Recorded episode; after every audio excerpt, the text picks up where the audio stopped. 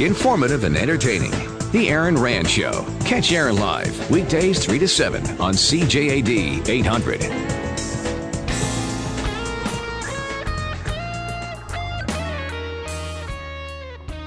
Time for Tunes Day here on the show this afternoon. Kelly Alexander from Virgin is here. And uh, Kel, I- I'm very excited because I heard you mention, we were just talking off air before we Yep. started.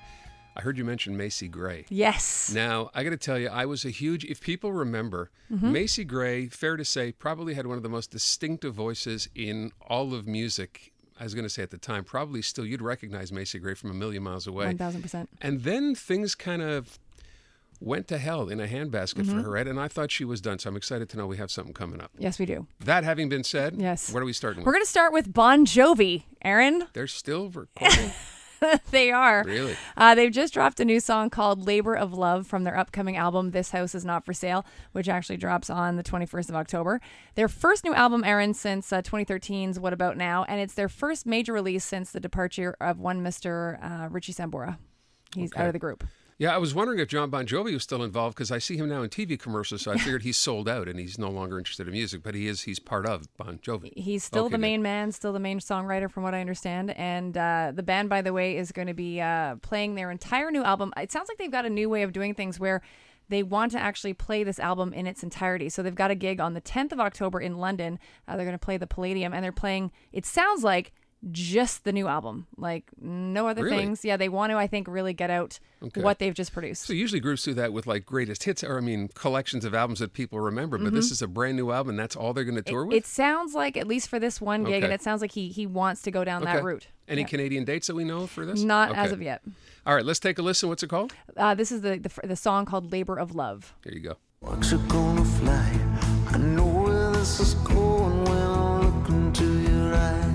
Know where this is going when I look into your eyes.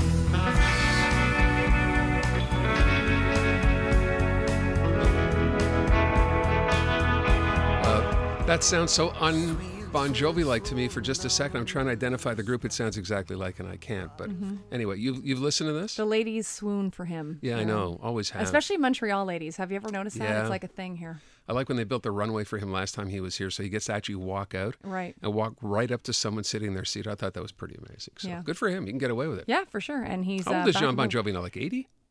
Or 54, maybe Okay. something All like that. okay. Uh, so there you go. Brand new Bon Jovi coming Yep. out.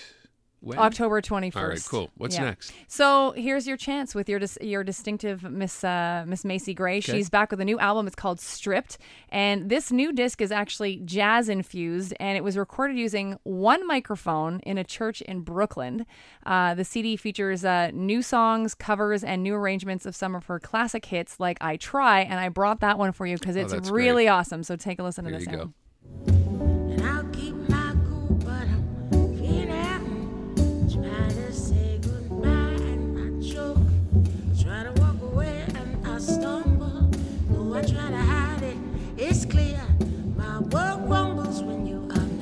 Wow, what a different feel done as a jazz song, huh? Crazy, huh? And she's awesome. I've interviewed her a few times, Yeah. and she. I, I asked her once. I said, uh, "If you had a movie being made about your life, who would you want to play you?" And without missing a beat, she goes, "Britney Spears." Serious?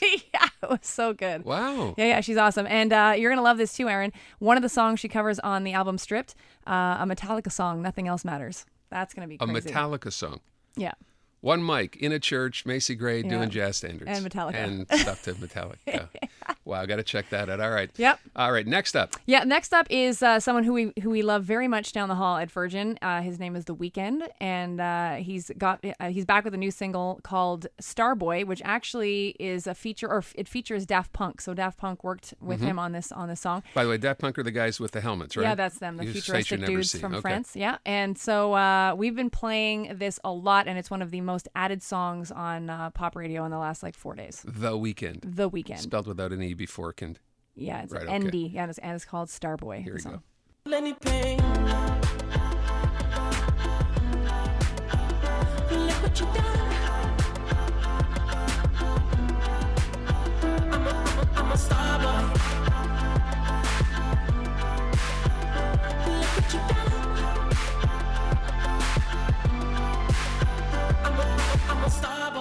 know, I got to tell that's kind of cool. That's very The Weeknd. Mm-hmm. Although personally, I'm not embarrassed to say it. If I think The Weeknd is actually Drake with different hair. He cut his hair actually. He has a new do for this See, album. more reason to think there's something going on It's here. true. Mm-hmm. They sound very much the sa- alike, don't they? And I think there might be a collaboration coming down the line at some point. And by the way, uh, he will have a new album out the weekend, November 25th. Okay. All right. Next up are Where Are They Now Act Mm-hmm. Yes. today. And we're only doing this because they were in the news this week. I heard Mm-hmm. a country group do a cover, and then I heard they're going back or they're getting a residence. I don't know what's going on, but you have. We're talking about the Backstreet Boys. Yes. So, uh, as you may remember, Aaron, they came together in the early 90s. Lots of success in like 95, 96, uh, especially here in Quebec. They got their start, obviously, here, and then it went sort of around the world. Uh, whoa, whoa, whoa. What do you mean they got their start here? Well, they got noticed here Really? first. Yeah, yeah. If you actually watch their documentary, which they put out, I want to say in 2015, maybe the beginning of the year, Yeah. uh, show them what you got. It's what, it, or show them what you're made of, is what the documentary is called. And uh, yeah, they they actually thank. Quebec because they got a lot of, No of kidding, I didn't know response here first because they couldn't get they couldn't they could sing on a, a, a corner and not get noticed in the states. And then they got big here they got big over in Europe and That's then wild. boom here comes the Americans. So anyways uh, so obviously lots of success in the 90s including their 1999 album Millennium which is still one of the biggest selling albums of all time. They moved over 40 million copies of that album.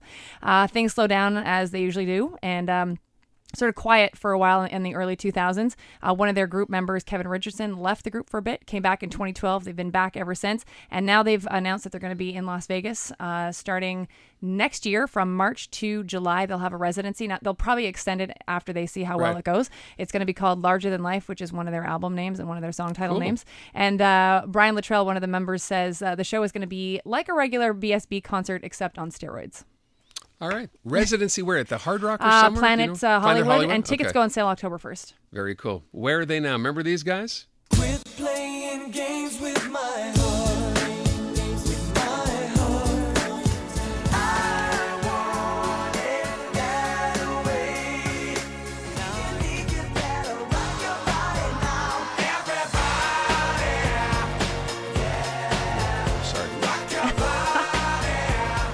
There you go. If you're a Backstreet Boys fan, you get to see them again. Yeah. Apparently on steroids. Kelly, thank you so much. You are Kelly welcome. Alexander with Tunes Day. We'll be right back.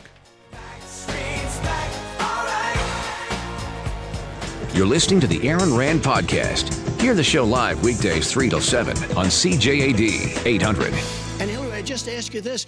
You've been doing this for 30 years. Why are you just thinking about these solutions right now? For 30 years you've been doing it, and now you're just starting to think of solutions. Well, I actually, will bring, excuse me, I will bring back jobs. You can't bring back jobs. Well, actually, um, I have thought about this quite a bit. Yeah, for 30 and years. I have, uh, well, not quite that long. And we don't have the money because it's been squandered on so many of your ideas. Let you and respond maybe and we'll move because next. you haven't paid any federal income tax for a lot of years. And the other thing I think is important. It to would be point out squandered, too, Is, believe- you know, I made a mistake using a private email. That's for sure. Um, and if I had to do it over again, I would obviously do it differently. Um, but I'm not going to make any excuses. It was a mistake, and I take responsibility for that. It went before a judge who was a very against police judge. What? Uh, it was taken away from her, and our mayor, our new mayor, uh, refused to go forward with the case. They would have won an appeal. If you look at it throughout the country, there are many places The, where the argument allowed. is that it is, it's a form of racial profiling. No, the argument is that we have to take the guns away from these people that have them and that are bad people that shouldn't have them. Clinton doesn't want to use a couple of words, and that's law and order. And we need law and order. If we don't have it, we're not going to have a country. And when I look at what's going on in Charlotte, a city I love, a city where I have investments. Of course. When I look at what's going on throughout various parts of our country, whether it's, I mean, I can just keep naming them all day long. We need law and order in our country. And I just got today uh, the, as you know, the endorsement of the Fraternal Order of Police. We just uh, just came in. Uh, we have endorsements from, I think, almost every police group. Very, I mean, a large percentage of them in the United States. Uh, I, I think you get all right. I think you get an idea. You know what's amazing to me listening to all that? Those are just you know highlights, lowlights, whatever you want to call them from last night's debate. As disjointed as they seem, that's how the debate last night seemed. So those are not even even taken out of context. They don't sound that different from what the debate went last night or how it went last night. Kamara Clifton's a political commentator on the line right now. Uh, let's get your take on this, Kamara. First of all, overall, was there a winner here? Actually, you know what? I think it was a draw. And the reason is that the way you think of winners and, and by the way, Aaron, thanks for having me on again. Um, the way I think of winners and losers is that uh, in some way, uh, a winner would bring uh, some of the doubters or the people on the fence over to their point of view or their way of thinking, uh, and a loser would lose ground. Well, not neither of those things happen. So um, Donald Trump won the online polls, every single one of them actually, and was declared the winner in that way. But what that might mean is that more of his people went and declared him that. That doesn't necessarily mean that any new people came to say that. So I think it was a draw, and I think that uh, they both made mistakes. I think he made more tactical mistakes than did she, but, but overall, I would say a draw. You know, I read someone calling this basically a battle of preparation versus a battle of instincts. That pretty much how it played out to you? Well, yes and no. Um, so in it, it wasn't a battle in my mind so much as it was a tug of war. Um, you know, it was so clear to me as I watched painfully the, the full, you know, 90 minutes and all the prep before and all the the pundits afterwards that um, she had prepared beautifully, by the way, which is you know not not surprising.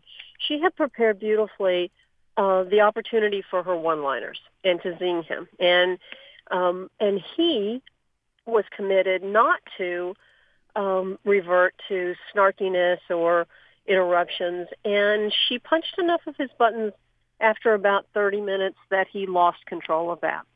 So it was this back and forth kind of thing. I a battle is where you have an issue and somebody wins the point. Nobody did that. They just argued amongst themselves without really much regard for the impact it was having on all of us. And I found that to be incredibly boring and not very productive. You know, it's it's interesting. A lot of people, you know, obviously talking about the audience for this, which we now understand was somewhere up around 80 million people, according to CNN. Uh, everyone kept saying, the analysts I was watching last night kept saying, this is unlike any presidential debate we have ever seen before. Is that a fair statement? Can you ever remember anything the way this I, went I, down I last think it is a fair statement, and I'll tell you what. I thought if there was a loser in the debate last night, it was Lester Holt. Um, it was so obvious from the very beginning that he was all in for Hillary Clinton, and and he only interrupted her seven times, and I think he interrupted um, Donald Trump, which you know, not a great shock, but it was over forty times.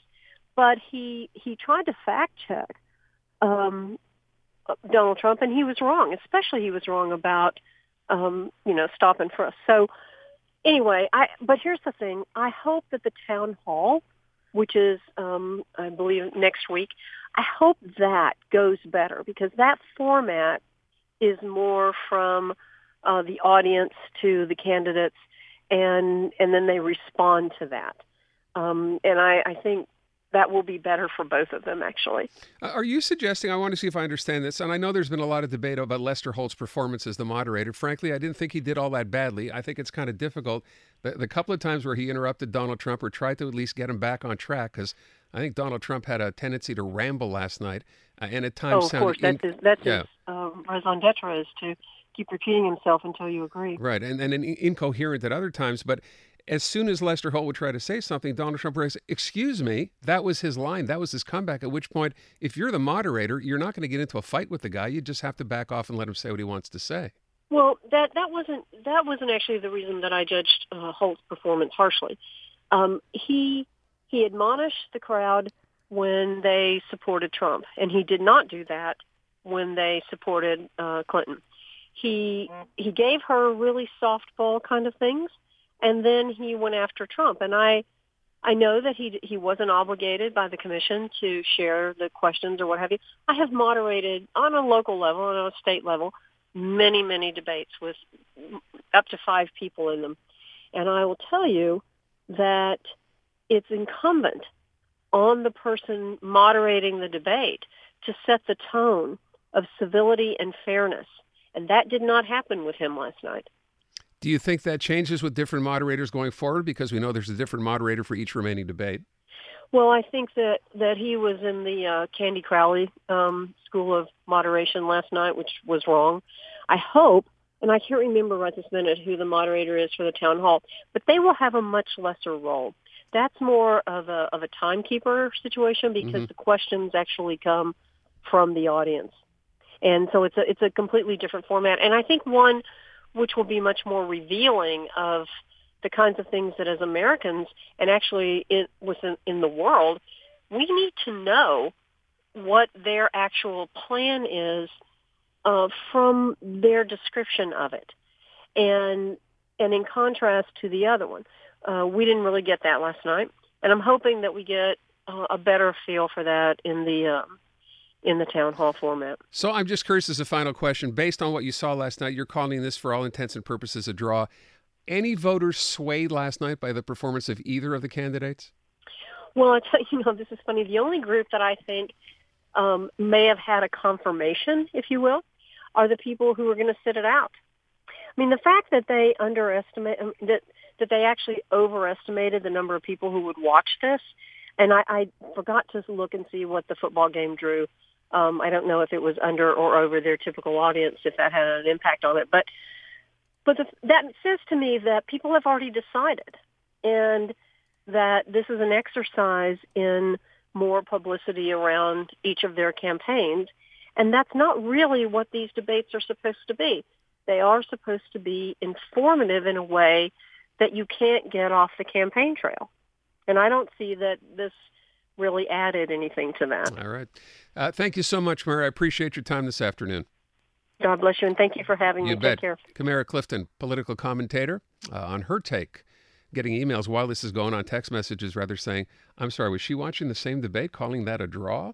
So you can see the two sides, pretty, uh, pretty radical division here between people who thought Trump won the event, which are most of his supporters, and people who thought Clinton won the event, which would be most of hers. But I think most people overall, in just reading the analysts' sort of take on this, believe that Clinton was the winner in last night's debate. Interesting. You're listening to the Aaron Rand Podcast. Hear the show live weekdays 3 till 7 on CJAD 800. That's James Mennie over at the Montreal Gazette. So, Jim, before anything else, uh, we found that a little over an hour ago the city has passed that pit bull ban. Just curious, uh, are we going to be going to court on this pretty soon? Do you think? Oh, absolutely, absolutely. Uh, you know, here's my fearless. Here's my fearless. Uh, uh, uh, a magic trick I can do. I, I'm not in the studio right now, and I can tell you right now, the back of your text board is already sparking and smoking with the comments coming down on the decision to adopt this bylaw. Of course, it's going to be challenged in court. The whole thing was a knee-jerk reaction to a very tragic incident that occurred last June. And this is where things get kinky because uh, poor woman on Point Tom gets mauled by her neighbor's dog. The cops on the scene, I can actually see them writing up the report. Uh, tip, uh, chien tip pit bull. The police department has since climbed down. They've said, we don't have the qualifications to identify a pit bull. We don't know what a pit bull is. So that, but that word, pit bull, was then taken and run with in the weeks that followed. Uh, you know, maulings of children, not necessarily fatal, but the disfigurement, all that came to the fore. We had, you know, a reminder that, you know, Toronto had one and there's towns already in, in Quebec that have them. And then we had this, this quilt show up of, of these, these municipal politicians, all of them under the gun, to do something with a capital D, capital S about this pit bull scourge. So, yeah, you had all these, you had Longueuil, you had Laval, uh, there were some uh, uh, towns further out in the 450 slapping these things together. Ah, no, no, no, no pit bulls here. Nothing to see here except for Laval, which had a rather interesting and perhaps far-sighted uh, uh, regulation that actually looked at owners rather than dogs. And now we have the Coderre administration uh, voting 37-23 uh, to, and this thing kicks in on Monday, uh, uh, this coming Monday. Of course, it's going to be in court, and uh, you know, as far as I can tell, I'm looking at this. I would be, I would be very surprised if it didn't get struck down, if only uh, because, and I've mentioned this before on air, our provincial government, which is you know theoretically in charge of you know the the big picture, uh, is still mulling and and trying to find ways to to come out from under his desk after hiding for weeks on this issue and adopt some uniform legislation in Quebec that will regulate potentially dangerous breeds or indeed proven dangerous breeds. There is no reason or rhyme here, and it's unfair to dog owners, many of whom uh, don't have pit bulls. They may have German shepherds, they may have mastiffs or whatever, and are wondering how long before my dog gets added to the list. And this is a dangerous situation uh, politically for Denny Coderre, and indeed for any other municipal politician, because believe me, as much as we like to think people are concerned about the economy and and wither Quebec and the future of this great country of ours, don't mess with their pets. Then you've got a problem. There you go. Don't mess with their pets. Meanwhile, speaking of court, uh, Uber loses yet another injunction today, so we know they're going to protest in Quebec City. The interesting part of this, if I heard right uh, from Benoit Jugan, they're going to ask cab drivers from all over the province to come to Quebec and protest here as well. That should be a fun day. Oh, it's going to be a fun day. And what's crazy is because this, and uh, excuse me for, for repeating myself, this dog's breakfast of a, of, a, of a legislative situation. You remember that last minute deal, deal that the hapless uh, transport minister, Laurent Lessard, cut with Uber. It was on September 8th, 20 days before it kicks in. By my watch, that says tomorrow. Right. Uh, are we going to have these demonstrations coinciding with a resumption or, you know, a, a, a public resumption of theoretically legal Uber operations, or is this just another file that the Couillard Liberals have run away from uh, until until you know they're like Indiana Jones trying to get away from the boulder on this one? It's not going away, and they're going to be stuck with this. I mean, this is this you know innovation, uh, ride sharing. Yes, we have legislation, but the taxi industry has a very very simple reply to all of this: make them go away. They're illegal. We don't want to deal with them. So unless someone, Laurent Lessard or God help us, Philip Couillard stands up and basically reads everybody the riot act on this, I think we're going to have we're going to have problems that are how can I put it are in a pit bull class by themselves. Ooh. Despite the fact that, as you said, if this goes now without an injunction being granted, this Yeah. goes into effect tomorrow. So legally, Uber drivers can be back on the road, Yes, I mean theoretically satisfying those conditions. Well, yeah, but, um, but but but once again, the, the taxi drivers don't care. I'll bet you there are a lot of taxi sheriffs out there getting, you know, putting on their little stars and their funny hats, waiting to go out and, you know, go go hunting for Uber drivers Yeah. tomorrow, or perhaps the day after. I don't know if it's legal or calendar days. But the fact of the matter is, this is a perfect example of how lately this government has decided, this provincial government has decided, uh, you know, if I sit down and and wait long enough and and not do anything about a problem, it'll go away on its own. It's not going to go away on its own. And and the reality is, you know, I'm not saying people are as passionate about Uber as they are about their pets, but they certainly have a real affection for Uber. And I don't think, you know, the taxi industry right now is covering itself in glory uh, with not just its its its its legal challenges, which it has every right to do, but this suggestion that you know what, give us what we want, or there's going to be trouble. Because right now, I'd say their popularity among the general public isn't exactly soaring. All right, you wrote, will post truth politics make their way to Canada in time for the next election? What does that mean, Jim? What it means is I watched the debate last night, as you well know, and I came, I had the epiphany that whereas up until now, even in the states, but certainly in this country, uh, political debates do have a big role to play. I'm guessing from what I saw last night, they have no role to play whatsoever. Everyone's already con- everyone's already convinced. Uh, social media now has eliminated the middleman, a bunch of middlemen, and I'm wondering we have we have two leadership campaigns coming up here. One for the for the uh, federal conservatives, another for the uh, for the NDP, and indeed the third, if you want to count what's happening with the PQ. It's like it. Just get my message out. It doesn't matter if it's completely true or completely false. All that matters is what people uh, people remember, and it's called it's, it's called post-truth politics. It doesn't matter if it's right or- if it's wrong or if it's true or if it's false. Does it work? Does it get us votes? And you know, I, I know we're talking about what happened last night, but one of the things I'm, I'm I've, a story that's really gone under the radar for the past couple of days is our buddy Jean-Francois Lisée, who seems slowly but surely uh, to be transforming the PQ leadership race not so much into an issue, a question of sovereignty or when do we hold a referendum, which I think a lot of péquistes are, are heaving a sigh of relief over. What he's almost turning this into is a referendum on identity and on immigration. He came out yesterday uh, straight up. Immigration is not that big a boost to Quebec's economy. We're taking too many immigrants. Uh, he had a very controversial phrase where he said the best place to, to recruit immigrants from would be uh, uh, Brussels or Paris or Barcelona, suggesting we're talking about you know white European francophones. He amended that later later in in, in the day. He said he included Shanghai and and some other places around the world. That led Maka Kotto, who's a PQMNA of of Cameroon, who, who originally comes from Cameroon, uh, to to launch into uh, well pretty much an attack on on Jean-François Lisée. He chose his words carefully. He didn't. He says he's not a racist, he's not a xenophobe, but he's he's embarking on a very slippery debate here. I think I think this is not accidental. I think Lisée knows that the last thing on earth most of the rank and file péquistes want to talk about is separation. Identity politics right now it it, it blew up in their face in in, in 2014, uh, but right now it's almost like the flavor of the week, Aaron. And I think we'll be hearing a lot more about immigration and identity, not just in the PQ leadership campaign, but in the National Assembly in the weeks to come, because uh, the Liberals are supposed to produce their own, how can I put it, Charter of Quebec values. So we're getting off the whole idea of language and now moving to immigration. And, and because and, and but here's the problem: Will we see that kind of post-truth enormities uttered here, Yeah. whether it's in Quebec or in Canada, that we heard last night? That remains to be seen. But uh, I got to tell you, if it's if somebody's calling Donald Trump Mr. President after November 8th, you may see a lot of interesting post post-truth ramifications when it comes to debates and, and politics in this country. All right, Jim, thanks so much. Talk to you tomorrow.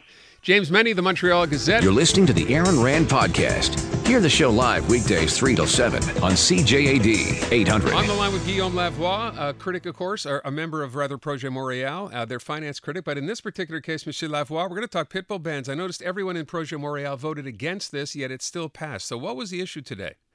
Well, the issue, the administration and Mr. Coderre wanted to do a very populous move after the terrible events uh, we've had with the uh, the death of uh, Madame Vadnais. The mayor thought that he would make uh, easy headlines by banning pit bulls, and this is called a, a breed-specific legislation (BSL). The problem is that both the facts, the jurisprudence, and even science uh, is telling us that every everywhere this has been put in place, there's been uh, very little, if not uh, no impact on the number of bites and the number of incidents, as it's never worked. And all the main cities where it was in place, now the global trend is to be moving away from that uh, BSL uh, business and writing a, a law that makes sense, which is to target dangerous dogs and not going after a specific breed. Was there some middle ground here not to be able to be reached, did you feel? Oh well, uh, not uh, the entire of the the entirety of the bylaw is not nonsense, but that particular uh, piece of it is is crazy because it's inapplicable, it's uh, inefficient, it's very costly, and it will give the politicians a false sentiment of accomplishment, and worse, give the population a false uh, sentiment of safety.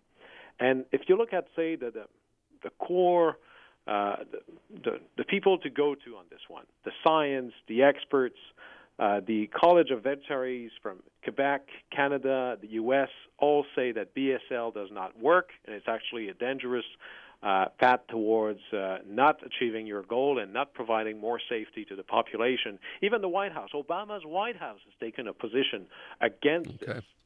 Uh, so we're pretty alone in this uh, in this uh, in, in this area. And, uh, and and what is troubling me very much is that the Coderre administration, not only in this dossier, but more, it's it's a pattern now. You know, good policymaking is evidence-based policymaking, and now with Coderre, the pattern it's politics-led evidence-making. And he announced this with no studies to back it up, with no good uh, examples to quote, saying that we, we're going to do this. It's, it makes for, Okay. I'll tell you, an easier headline, but it does not provide for a safer city. Monsieur Lavoie, thanks so much. My pleasure. Appreciate it. Bye bye. Guillaume Lavoie of Projet Montréal voting against that, along with all the other party members today. That's just one aspect of the vote against. The other is, of course, from veterinarians. You've heard how the SPCA feels about this. Dr. Judith Weissman is a veterinarian uh, in the plateau. Uh, Dr. Weissman, what's your reaction to this ban going through today? Well, I'm. Um, none of us are surprised, but we're all discouraged, disappointed, very disappointed. What is it? I mean, with respect to what happens going forward, let's say you get caught on the street, you don't have the paperwork, the permit, whatever. Uh, what happens? The dogs end up at the SPCA. They end up at a vet's clinic, and you have to euthanize a dog.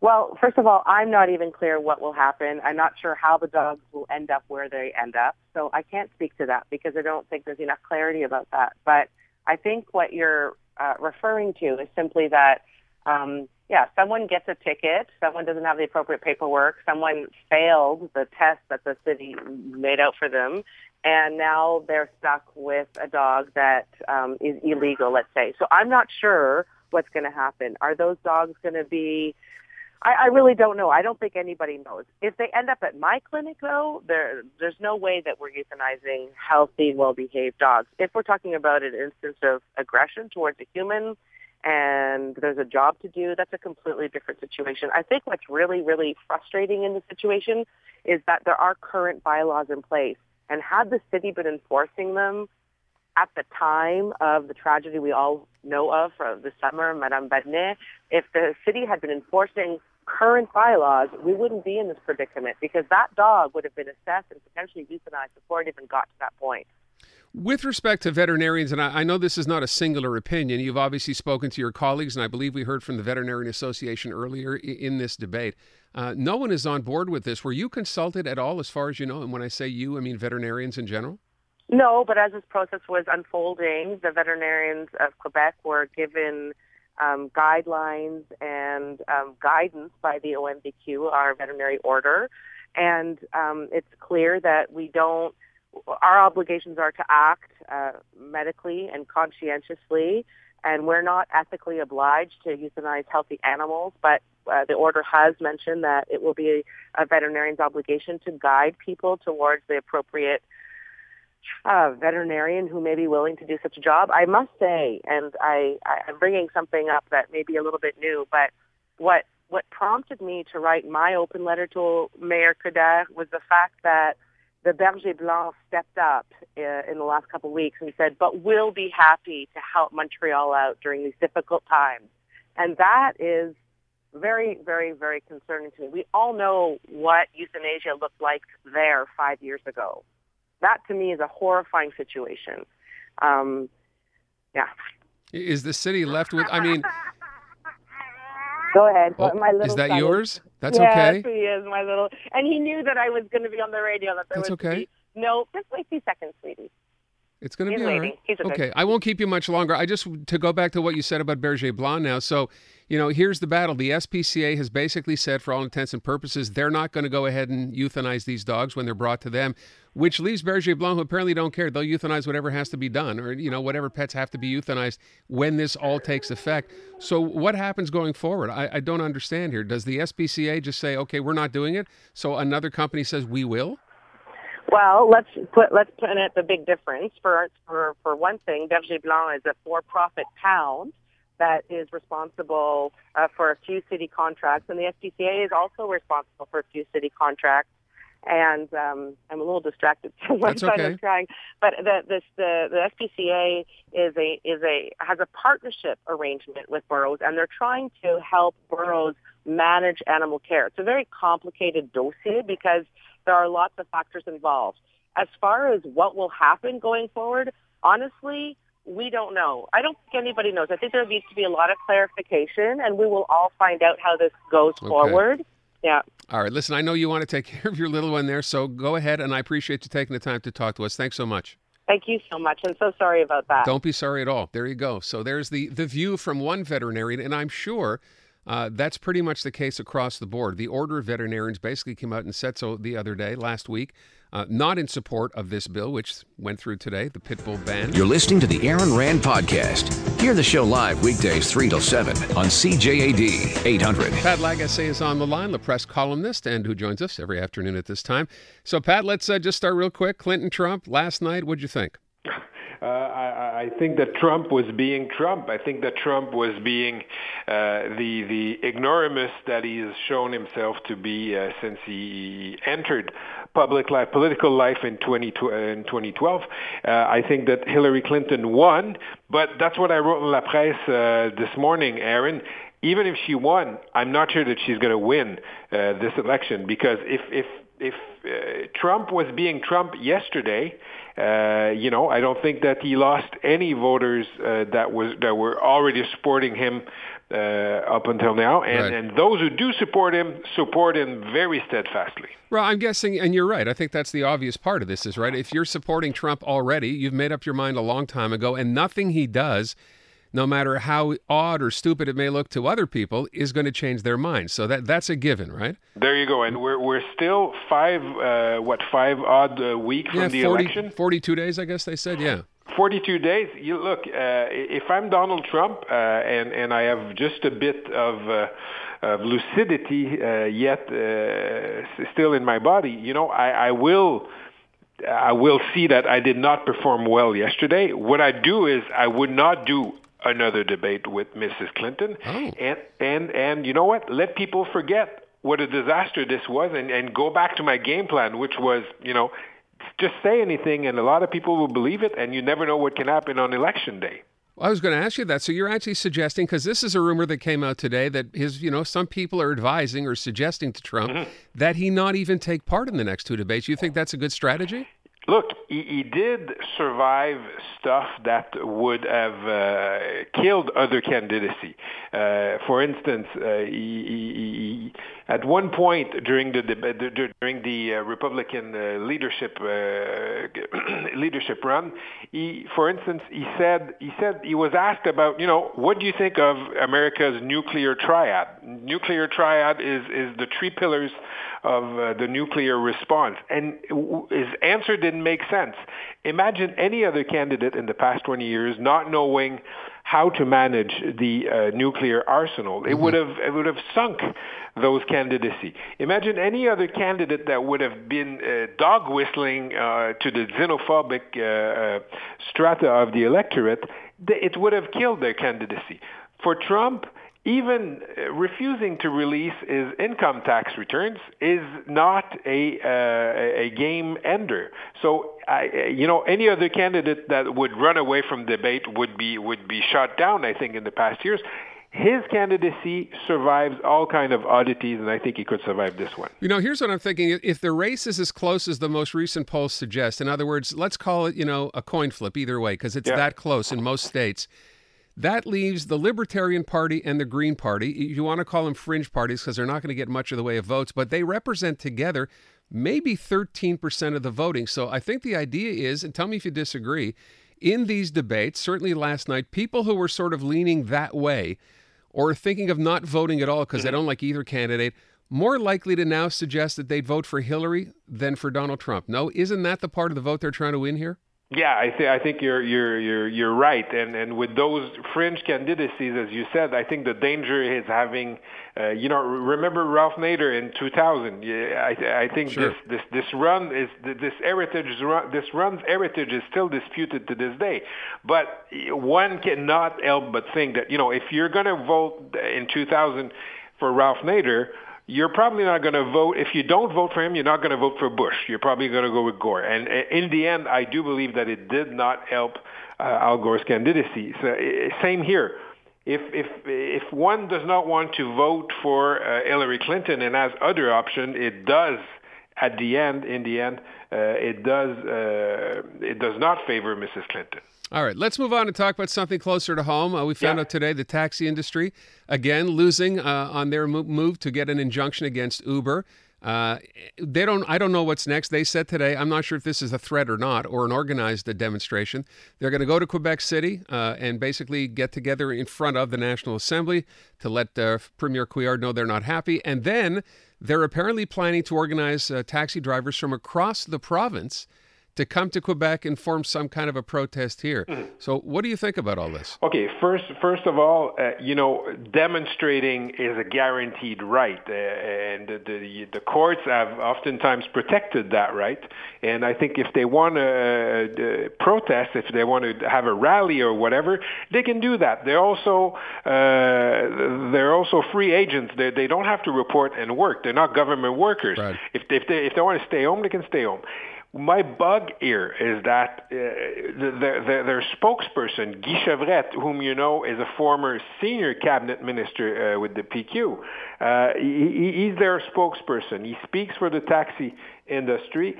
I was aghast uh, a couple of, of weeks ago when Mr. Chevrette predicted that you know there might be social unrest, uh, there might be uh, they, they, they might break some stuff uh, because they're so mad at the government's uh, deal with uh, Uber to me, this was an irresponsible statement, not condemning or, or saying out loud that the, the driver should not do that. And now, as you said, the, the, the taxi industry has, has been refused, rebuked for a second time uh, in, in, in, their quest to get a, a second injunction about uh, against this deal between the Quebec government and uh, Uber.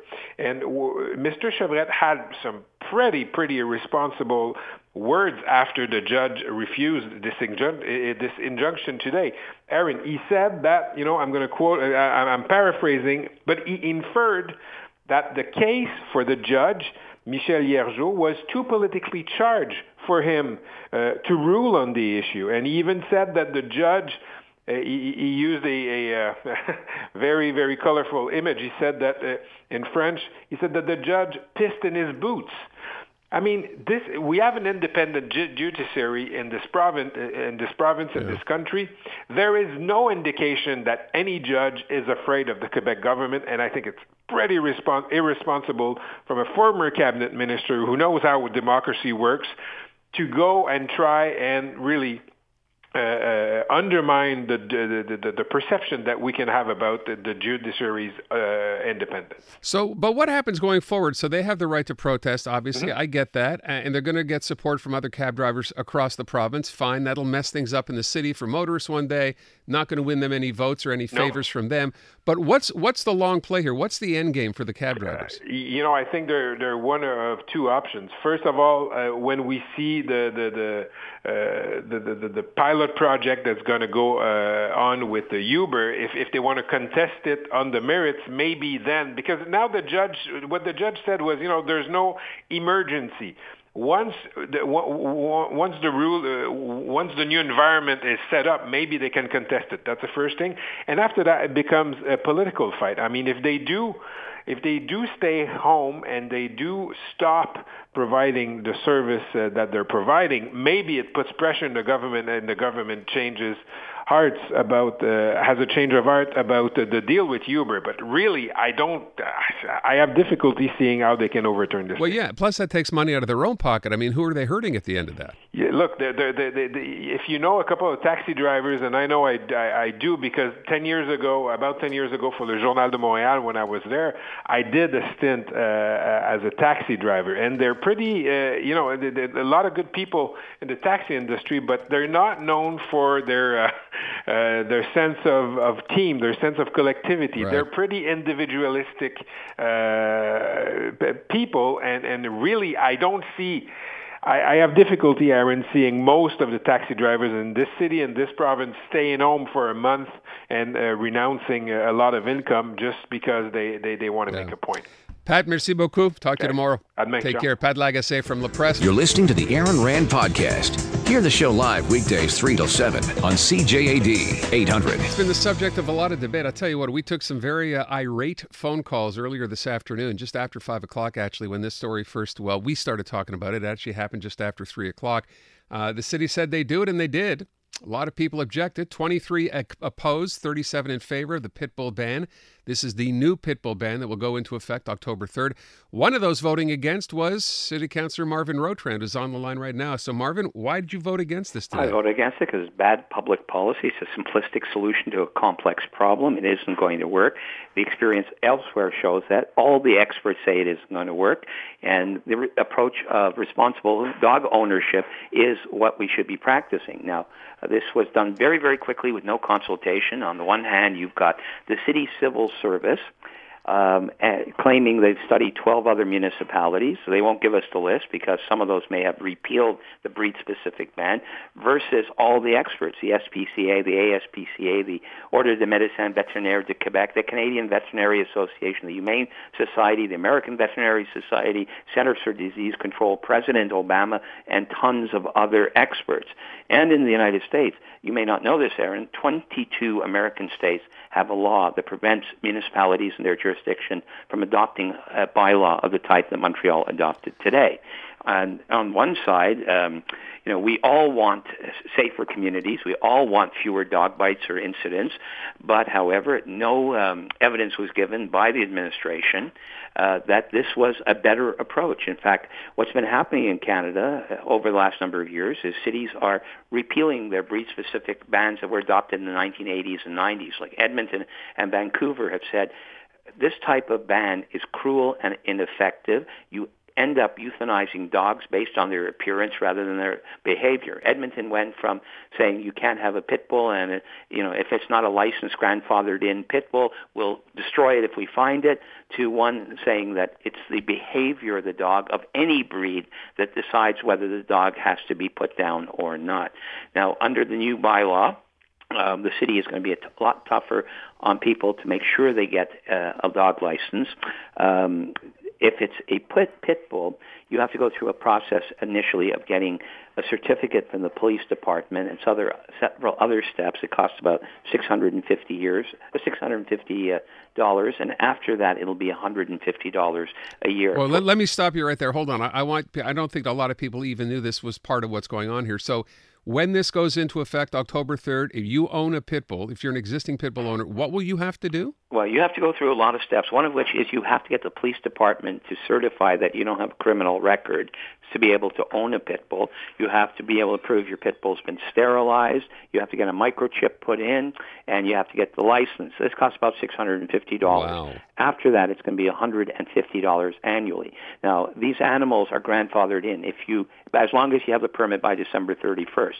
If you don't, and the dog patrol finds your pit bull on the 2nd of January, let's say, with no license, it will automatically be euthanized uh, because it's not a registered, recognized uh, uh, dog, uh, you know, restricted dog. For other dogs, um, the fines begin at $300 if you don't have a permit, but also for a whole series of nuisances. For example, if your dog is off the leash or your dog gets into somebody's garbage, uh, you will uh, pay the fine.